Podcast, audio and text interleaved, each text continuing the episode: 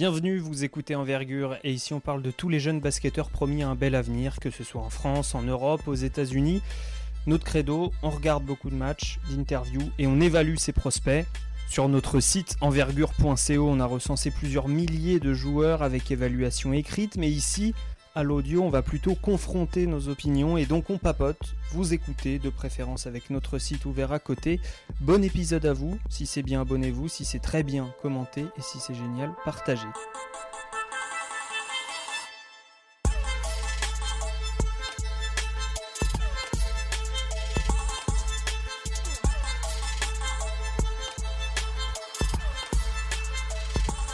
Salut tout le monde, nouvel épisode d'Envergure Papote. Je suis avec Alan et Ben. Salut Julien. Salut Julien. Salut. On parle aujourd'hui de deux joueurs canadiens qu'on a observés au championnat du monde U19 euh, cet été. Euh, il s'agit de Caleb Houston et de Bénédicte Mathurin.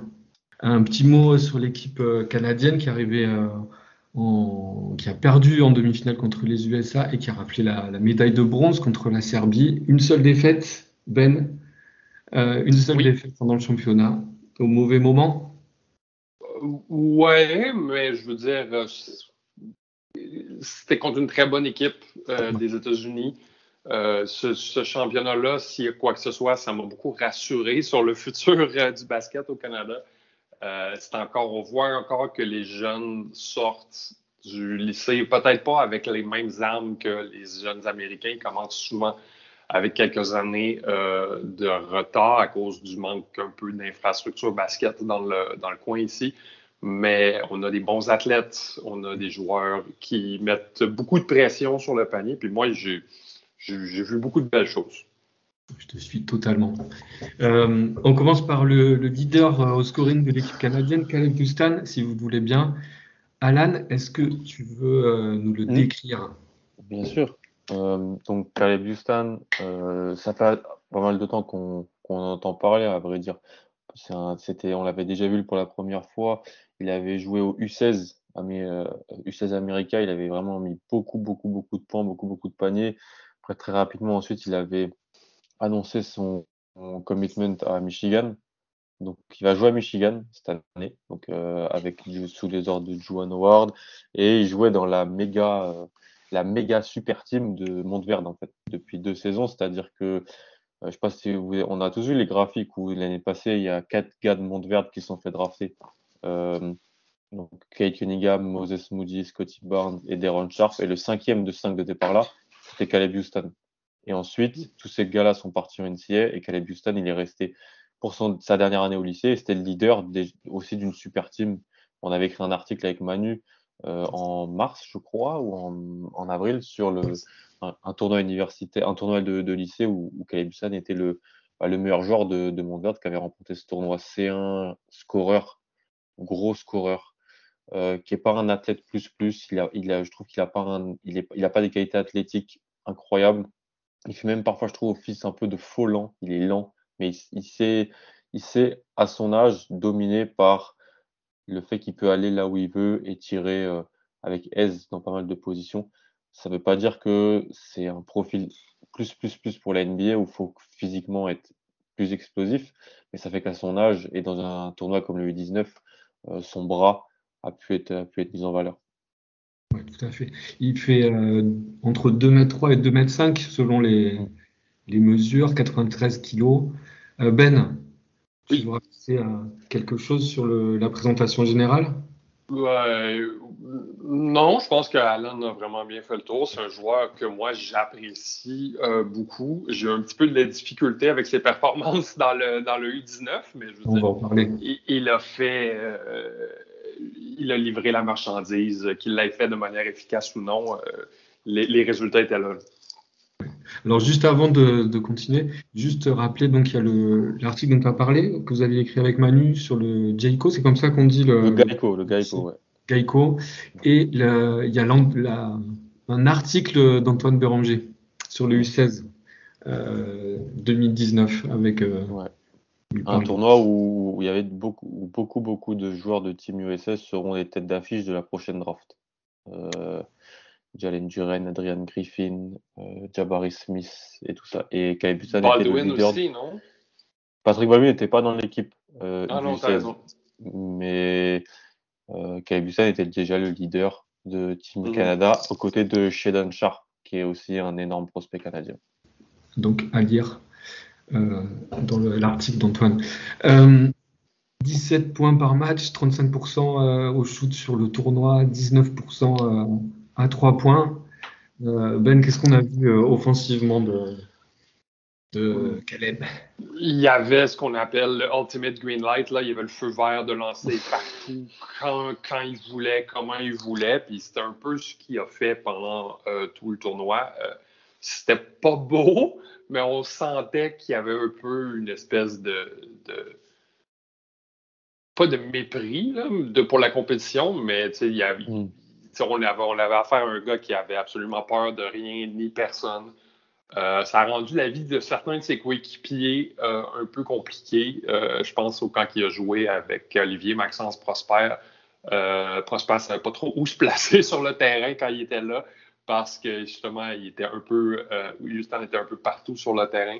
Mais, mais c'est ça. Sinon, j'avais l'impression que juste son, son sa prise de décision était même pas un facteur. Là. Il prenait tous les lancers tout le temps, partout.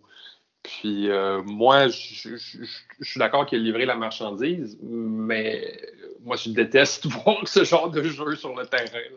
Ça, ça, me pue au nez en tant que scout. 17 shoots par match, hein, il prend. Ah oui, oui. Puis c'est pas. Puis faut, pour les gens à la maison, c'est les, les matchs durent moins longtemps aussi. Là. Donc, on prend moins de shoot en général. Ouais. Alan? Ouais. Euh... Est-ce qu'on peut parler réalité... qu'on était sur le shoot À tu autre chose, vas-y, vas-y. Non, non, sur le tir, bah, pour moi, je, les, pour le pourcentage à 3 points, on ne reflète pas son niveau au tir sur le tournoi. Euh, il a 11 sur 58, c'est 19%. Mm. Euh, Caleb Houston n'est pas un joueur qui vaut 19% à 3 points. Le 22 sur 26 au lancer franc est là pour le prouver. Et euh, des, ces matchs à Montvert l'an passé l'ont aussi montré. Pour, pour moi, le shoot, c'est sa carte d'entrée au scoring euh, dans le monde professionnel. Juste là, bon, il a eu, il a eu des, des gros gros trous d'air. Tu fais sur un, sur un échantillon de, de 7 matchs, tu fais 1, tu fais 1, 1 sur 10, 1 0 sur 8, 1 1 sur 7 et 1 1 sur 8, bah voilà, ça, ça, te, ça te plombe complètement. Euh, mais ça, pour moi, c'est un bon tireur, un tireur, un tireur euh, diversifié. Il, est, il, peut tirer dans plusieurs positions, dans plusieurs types d'actions. Euh, il n'y a pas un énorme effort des jambes, c'est beaucoup dans le bras. mais je pense que le tir, c'est loin d'être ma question principale sur Caleb Houston. C'est même pour moi une de ses forces principales. Comme quoi, la différence entre les box scores, les statistiques et puis ce qu'on peut voir visuellement change en fait. Voilà, moi je te posais la question pour décrire un peu son shoot, mm. c'est ça? Ça. part vite et euh, en fait, même si, si ça rentrait pas forcément, on avait l'impression que ça pouvait rentrer. C'est ça que je veux dire. Mm. Ouais, je suis d'accord que c'est pas la technique qui est le problème, c'est la prise de décision. Là. c'est tout simplement. Il en prend des très compliqués, il en a pris des super compliqués. Enfin... Bah, il les a tous pris. il, les a tous, il les a tous pris. Il, a pris, il préférait, ce qui m'énervait un peu, c'est justement qu'il préférait prendre des tirs compliqués plutôt que prendre une seconde, voir s'il y avait un coéquipier qui s'était libre. Puis souvent, il y avait un coéquipier qui était libre parce que le gars, il s'est fait prendre à deux souvent pendant le, tournoi. Et au niveau de son d'autres choses, de son jeu de, création, euh, on, voit quand même il est capable de faire de, prendre des bonnes décisions quand même euh, au niveau de la passe, quoi, tu vois. Bien sûr. Ouais, moi j'aime moi j'aime bien ce, côté de lui. Moi, si je suis une équipe NBA, c'est ça que je regarde d'abord et avant tout, voir à quel point on peut extrapoler sa création. Parce qu'il l'a pas fait qu'il l'a pas montré qu'il peut pas le faire. Euh, déjà, il a 17 passes décisives. C'est pas affreux, franchement. Hein. Euh, c'est pas, ça veut dire qu'il a quand même, il avait quand même de, l'importance dans la création. Moi, j'ai bien, je l'ai bien aimé sur pick and roll et puis en réalité, c'est par, c'est du fait du contexte qu'il était dans cette situation-là, parce que Ryan Neymar, le petit meneur, euh, donc le petit, le petit frère d'Andrew Neymar, le joueur de Gonzaga, donc, qui est aussi un joueur avec qui il a joué à, au lycée, qui est un prospect qui va jouer à Creighton l'an prochain, avec toute la création en, en, main. Donc, il peut créer. moi, je pense que c'est plus un tireur qu'un créateur pour le moment, mais euh, c'est pas un trou noir. C'est un joueur qui peut poser la balle. c'est un joueur qui a une bonne vision du jeu. Voilà. Oui, puis je disais, comme, comme tu l'as mentionné, Alan, on l'a fait jouer en pick and roll. C'est quelque chose que j'ai beaucoup apprécié du, euh, du, de l'entraîneur euh, du Canada, Paul Weir, c'est qu'il a fait jouer à peu près tout le monde en pick and roll pendant le match, pendant, pendant le tournoi. C'est qu'il attire euh, la défense. Je veux dire, il a, une gravité offensive absolument incroyable. Ça, ça peut lui, ça lui permettre justement de libérer ses coéquipiers. Je pense qu'il y a trois passes décisives par match. Ouais, c'est ça. Euh, c'est pas mauvais du tout pour un ailier. C'est pas mauvais du tout. 5 des 7 matchs, il fait 3 passes. Mhm. donc c'est vraiment pas mal. Hein. Parce que comme tu dis, c'est pas un athlète incroyable pour la NBA. Donc je pense que justement son avenir va passer par la création. Même si il a montré euh, quelques drives, euh, mais c'est vrai qu'il manque un peu d'explosion à la fin du drive. Ben, on s'entend qu'il avait l'air de, Godzilla contre certaines équipes à la drive, mais justement, je pense que c'était faussé par le manque, euh, par le manque de, potentiel entre les équipes. moi, je pense que physiquement, c'est il manque d'explosivité pour le, niveau, le top niveau NBA et pour euh, euh, qu'on se le dise. Hein. Mais c'est un, mais il a un vrai bras et un bon cuit, donc il a d'autres qualités, mais comme le dit Ben, si on veut lui donner la balle en NBA, il va falloir qu'il puisse passer parce qu'il ne pourra pas battre tout le temps le vis-à-vis sur le premier pas. Euh, ou alors, il, ça sera vraiment le, prototype du gars qui va, qui va devoir mettre que des tirs super complexes pour vivre offensivement. Et c'est super complexe de vivre sur des tirs euh, très compliqués. Euh, un des points qu'on aime chez les prospects et qu'on met en avant, c'est si tu arrives à créer beaucoup de tirs faciles, bah, c'est bien pour ta projection. Si tu mets beaucoup de tirs compliqués, alors tu les mets, c'est bien, mais au niveau NBA, ça sera compliqué. Et, du coup, euh, si on prend euh, pour, la projection, là, il est, il est, on dit que c'est un ailier. Hmm. On le voit jouer toujours euh, ailier en NBA ou plutôt, plutôt arrière, plutôt porteur du balle secondaire, quelque chose comme ça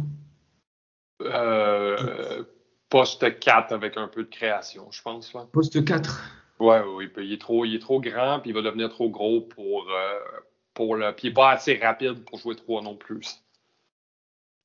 Il va falloir qu'il s'étoffe alors.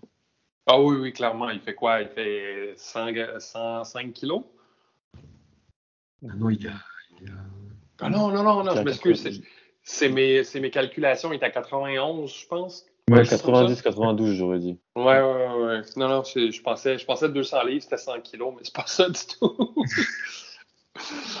ah, désolé, ma, ma, ma canadienneté euh, s'est montrée. Euh...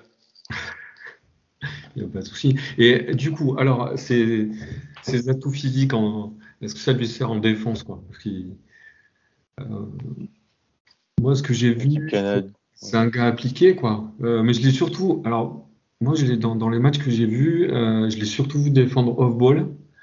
Euh, je l'ai trouvé appliqué. Bon, voilà, et il prend des rebonds. Moi, je l'ai vu prendre des rebonds en, défense. Quoi. Il s'implique là-dedans. Mm. Son intelligence offensive se répercute défensivement, mais il pourra jamais défendre le meilleur ailier adverse NBA parce qu'il pourra pas le tenir mm. sur l'explosivité et le physique je pense. Ouais, ouais, oui. Je pense que ce qu'on a vu euh, dans le U19 va être faussé justement parce que le niveau athlétique était peut-être plus bas. Parce que c'est ça, latéralement parlant, euh, il va falloir qu'il améliore son explosivité. Euh, il est pas. Ça ne sera pas un, énorme défenseur. Ça se peut que ce soit un défenseur correct, mais ce ne sera jamais un énorme défenseur. Complètement. Mais vraiment, c'est intéressant, juste pour rebondir, si si Ben, tu le visualises au poste, il n'y a plus tellement de poste 4, mais le poste forward, donc 3-4, s'il tire autant et qu'il tire bien pour le spacing d'une équipe, en fait, eh ben, c'est pas si grave s'il n'est pas le, si, si, fort que ça en scoring mm la main parce qu'il va t'aider pour ton spacing. Ouais, oui, oui, on, voit tous des, on a tous envie que les joueurs qu'on draft très haut soient tous des porteurs de balle et tout ça, mais si ce joueur-là euh, est bon défensivement, fait les bons choix quand on lui demande sur une, en tant que porteur de balle secondaire ou tertiaire et est capable de prendre beaucoup de tirs à trois points et d'en mettre à une bonne réussite, bah là, ça serait un joueur super intéressant pour, euh, pour une franchise. Oui, mais c'est ça, ça va, ça, va, ça va dicter un peu où est-ce qu'il va tomber dans la draft. Ça, mm. va, ça va dicter un peu, parce qu'un porteur de balle, on repêche ça top 20. Puis c'est ça, si un shooter, il va, tomber dans une équipe qui a déjà leur porteur de balle, puis qui va, mm. il, va, il va se, glisser dans un rôle complémentaire. Mm. Oui. Et euh, moi, ce que j'ai vu euh, au niveau comment dire, de son caractère, c'est qu'il était, comment dire, euh, il, a parlé, quoi. Il, aime bien parler à ses, adversaires, il se cache pas quand il faut aller défendre ses potes. il a, il a pas l'air comme ça, hein, parce que ça a l'air d'être un gars, la façon de, visuellement, ça a l'air d'être un type gentil qui prend ses shoots dans les coins, mais en fait, quand il faut y aller, il est là, quoi. Il a parlé à ses coéquipiers aussi beaucoup. C'est ce que j'aime, c'est quelque chose que j'ai aimé, un signe de leadership, parce que dans cette équipe canadienne-là, il n'y a pas beaucoup de gens qui parlent. Il y a à peu près lui puis Ryan Nemhard. C'est à peu près tout. Mm. Et, c'est assez intéressant aussi parce que on l'a vu dans de, on l'a vu dans des situations face à l'adversité. Parce que ouais. à Montverde, en réalité, l'équipe elle est trop forte. Je dis pas que c'est trop facile, hein, mais là on l'a vu où bah, des fois, il n'était pas, le pas le meilleur joueur sur le terrain, et il n'avait pas la meilleure équipe sur le terrain. Et ça, c'est intéressant parce que dans le match contre Team USA, euh, même s'il ne gagne pas, la demi, il, met des gros tirs dans la deuxième mi-temps, il essaie un peu de faire revenir son équipe. Et c'est intéressant parce qu'à Montverde, ils étaient trop, trop forts, en fait, vraiment. Donc là, c'était un, un, contexte différent, un contexte différent collectif, mais aussi un contexte peut-être psychologique qui était différent. Ouais, c'est clairement un compétiteur. Moi, j'aime ce côté-là chez lui. Clairement.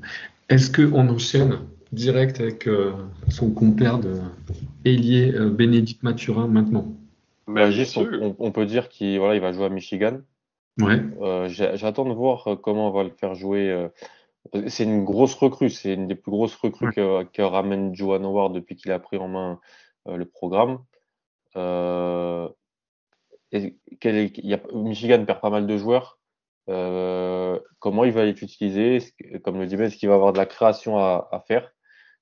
Mais ça va être euh, très intéressant parce que c'est un bon programme, c'est un programme qui joue bien, c'est un programme qui a amené un Franz Wagner dans le top 10 l'an passé. Donc, euh, très, très intéressant à suivre, je pense. Moi, je suis très curieux, étant donné son, son, ses dimensions un peu atypiques si, euh, disons qu'il vient à, montrer qu'il n'est pas capable d'être un créateur secondaire ou tertiaire, si on ne va pas l'utiliser en poste 5, en poste 5 dans des petits alignements. Genre, tu, veux mettre 5 gars qui courent euh, sur le terrain, envoie-le, envoie Caleb Houston en, en poste 5. ouais. Ça, ça, ça serait, ça serait une utilisation créative de son hmm. skill set, je trouve.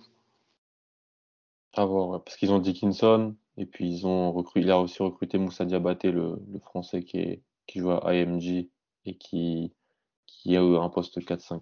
En tout cas, euh, ce que, mon, mon point, Alan, c'est que c'est des gros bonhommes, eux. Complètement, si, tu veux, rétrécir ton alignement, disons, parce que tu joues une équipe qui est en train de, de, de te rendre fou côté vitesse, moi, je trouve que c'est un joueur qui serait peut-être intéressant à, à, essayer en poste 5. Ouais, si tu veux faire du spread pick and roll et puis avoir un gros, mhm. gros spacing et ouais, complètement. Exact. On va voir ça, on va suivre ça de près. L'année prochaine, enfin dans quelques. Non, ça commence dans, dans 30 quelques semaines. Ouais, c'est ça. Je suis impatient. On attaque, euh, on attaque Mathurin? Ouais. Ah oui, parce qu'en plus tu le connais bien, il est, il est dans ta zone. Donc, euh... C'est ça. Arizona. Mon boy, là. C'est le futur du Québec. Magnifique. Ben, tu, nous lances sur, euh, sur qui est qui est-il, à quoi ressemble-t-il, si on le connaît pas déjà. Bénédicte Mathurin, euh, arrière slash ailier euh, à Arizona, sophomore, qui a donc il a 19, il va avoir 20 ans cette année. on appelle ça, en, anglais, il appelle ça un wing player, c'est-à-dire qu'il joue les deux positions sans vraiment trop de problèmes. vient d'une famille de sportifs, a joué, a fait du sport toute sa vie. Il a été corps arrière au, football américain, donc on parle d'un jeune joueur avec une intelligence, un, QI, un, potentiel de, de, QI élevé sur le terrain. Gros, euh, gros profil physique, 6 et 7, c'est 2 mètres 1, je crois. Oui, il y a 2 mètres 1 pour 90 kg. 90 kg, il est énorme pour sa position. Euh, il n'a pas, pas l'air explosif sur le terrain, mais il est vraiment. C'est comme. Est-ce que tu le qualifierais de faux lent, Alan? Ah, moins que Houston. Houston est plus un Folan que Paturin pour moi. Puis, puis ouais, non, c'est ça. Il est comme sur la, il est comme sur la ligne un peu, euh, mais, mais, mais capable de battre son homme euh, au premier pas en un contre un.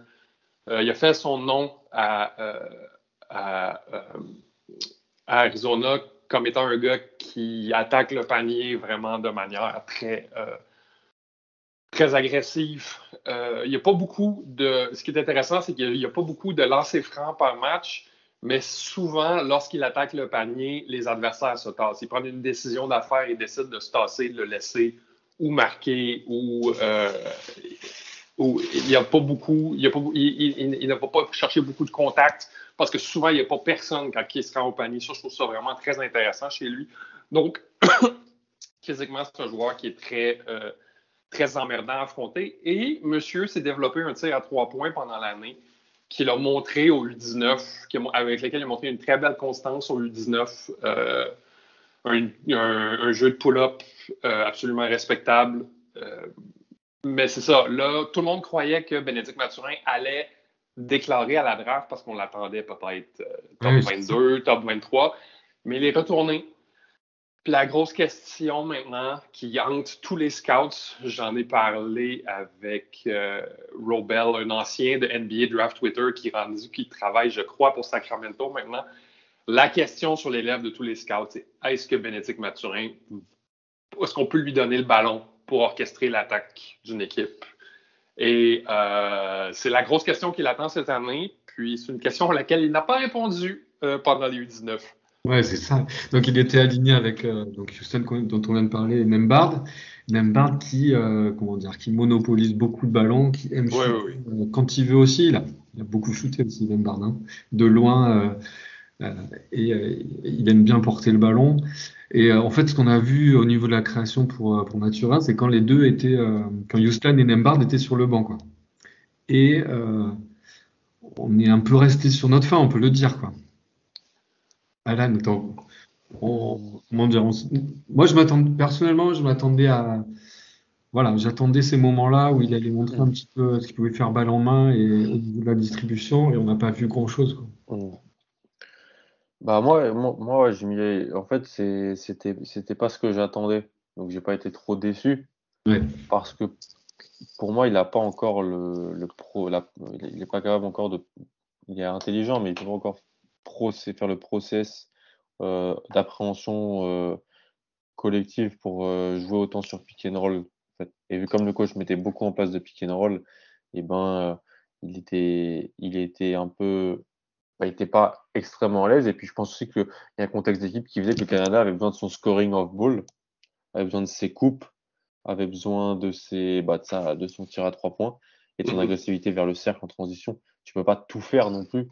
Et alors oui, sans Houston, et puis j'ai l'impression, j'ai pas regardé les, les, les utilisés, mais j'ai l'impression qu'il y avait quasiment soit Neymar, soit Houston tout, quasiment tout le temps sur le terrain, en vrai. Euh, en fait, il y avait des, si tu veux, il y avait des moments où on avait l'impression que c'était euh, justement les deux étaient sortis et euh, c'était un peu, vas-y, donc tu as la balle, vas-y. Euh, hmm. C'est tout qui crée maintenant. Et, euh, Mais c'était vas-y pour lui, mais c'était plus vas-y pour attaquer le cercle, j'avais l'impression moi. Vas-y pour aller au cercle. Mais c'est un peu normal. C'est un, un, joueur qui, alors c'est un 2002, euh, donc il est jeune. il avait un rôle, même si, alors c'était un peu la communauté analytics draft qu'il aimait beaucoup l'an passé parce qu'il avait un rôle secondaire quand même à Arizona. On voyait des choses, on voyait des outils physiques, on voyait plein de choses extrêmement intéressantes, mais dans le rôle d'importance offensive, il n'était pas primaire. Donc, je pense que ça va aller en, en s'accentuant tranquillement. Et bah, c'est un peu comme Houston. Les, il, termine avec 13 passes décisives en 198 minutes. Il perd 15 ballons, donc le ratio est négatif, mais à cet âge-là, il faut toujours pondérer, surtout sur les petites compétitions. Donc, euh, j'attendais pas énormément.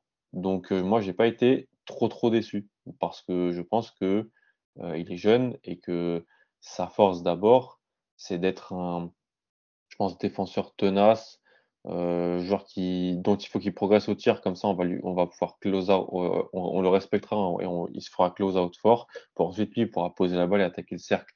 21 sur 31, 25 sur 31 au lancer franc, c'est un signe, c'est la stat que je retiens de son tournoi personnellement. 80% lancer franc pour moi c'était le plus important. Le, le, tir est, est, quand même bien en place hein, de toute manière. Et euh, moi ce que j'ai aimé aussi c'est quand il prend ses shoots euh, face à son adversaire. Et il a une telle puissance dans les jambes qu'il est capable de se lever euh, sur n'importe qui, même contre les États-Unis, euh, contre des, des, défenseurs costauds et puissants, peut-être comme lui. Mm. Il les a pris, ses shoots, il n'a jamais eu peur de les prendre, de se lever. Complètement. Bah, c'est, je sais pas ce que vous en pensez, mais et Hugues en parlait, je pense, dans son article sur les, les arrières ailiers guard à, à voir c'est un des joueurs dont on attend le plus le retour en NCA pour la prochaine draft. Ouais, euh, oui, oui, clairement. Et son tournoi va dans ce sens-là.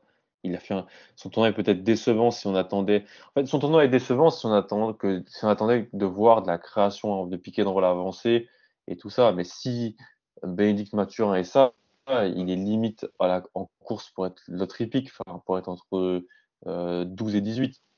C'est déjà le fait qu'il progresse déjà, qu'il stabilise, qu'il montre, que son tir n'était pas juste euh, bonjour le chien, n'était pas juste euh, euh, un feu de paille parce que les statistiques au tir de son année freshman elles sont exceptionnelles. Mais là, qu'il remonte qu'il est capable de faire du bon lancer franc sur sept matchs et puis qu'il est, qu'il est capable de mettre et de prendre des tirs compliqués, pas juste en spot-up cette progression, elle est linéaire. Il progresse de, je trouve que ça se voit qu'il progresse de mois en mois, en fait. Positif. Euh, on parle rapidement de, sa finition au cercle. Euh, moi, je l'ai pu. Euh, comme tu disais, Ben, il passe n'importe. Moi, j'ai l'impression qu'il peut passer n'importe qui avec sa puissance et son premier pas.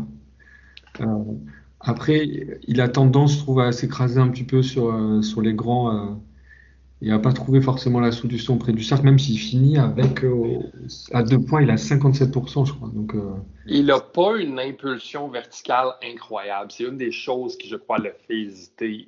Il est très bon avec le contrôle de son corps dans les airs. Il est capable de prendre des décisions dans les airs, mais côté verticalité, euh, ça me fait penser un peu à, à R.J. Barrett, un peu le même type de corps. Justement, il est pas, il, ça lui prend beaucoup d'espace pour être capable de sauter très haut. Euh, ben, tu nous as dit en, en plein ce que tu pensais de sa défense. Moi, j'aimerais bien entendre. Parce que Alan, tu viens de dire que tu l'attendais comme un gros défenseur.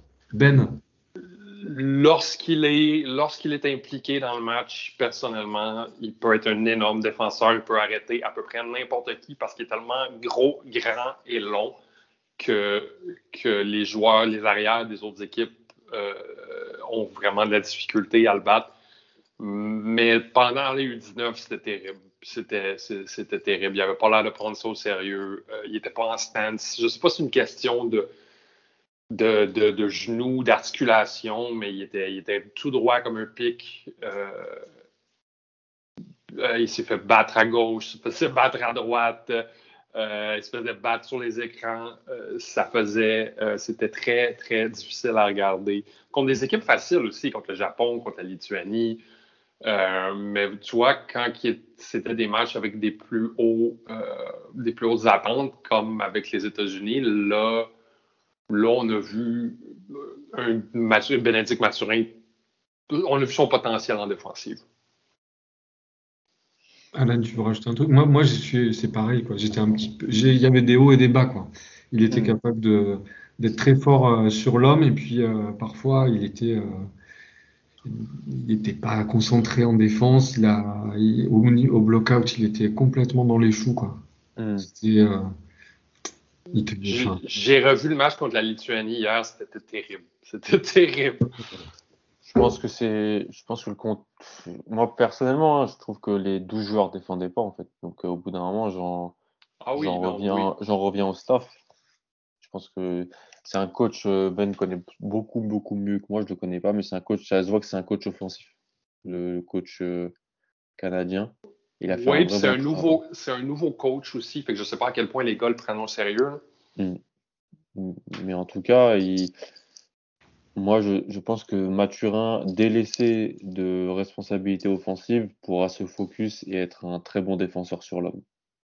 Parce que, comme Ben l'a dit, il a, il, a, il, a, il, a, les outils.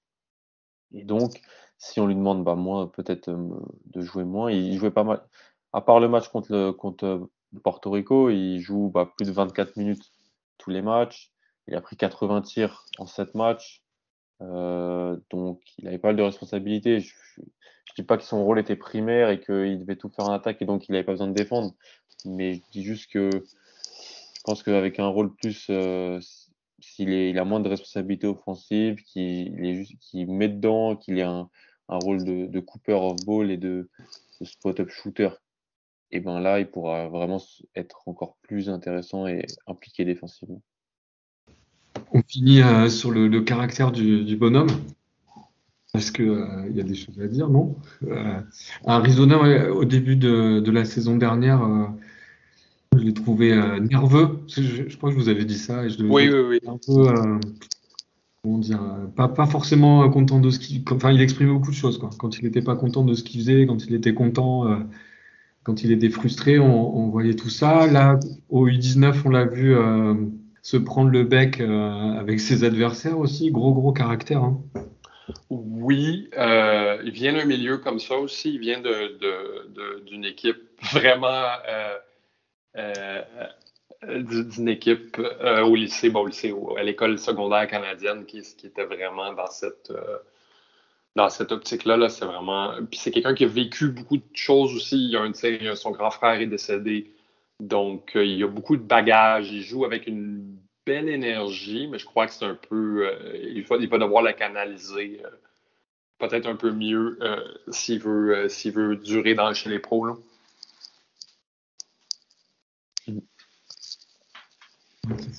Un gars qui a, qui a, peur de rien.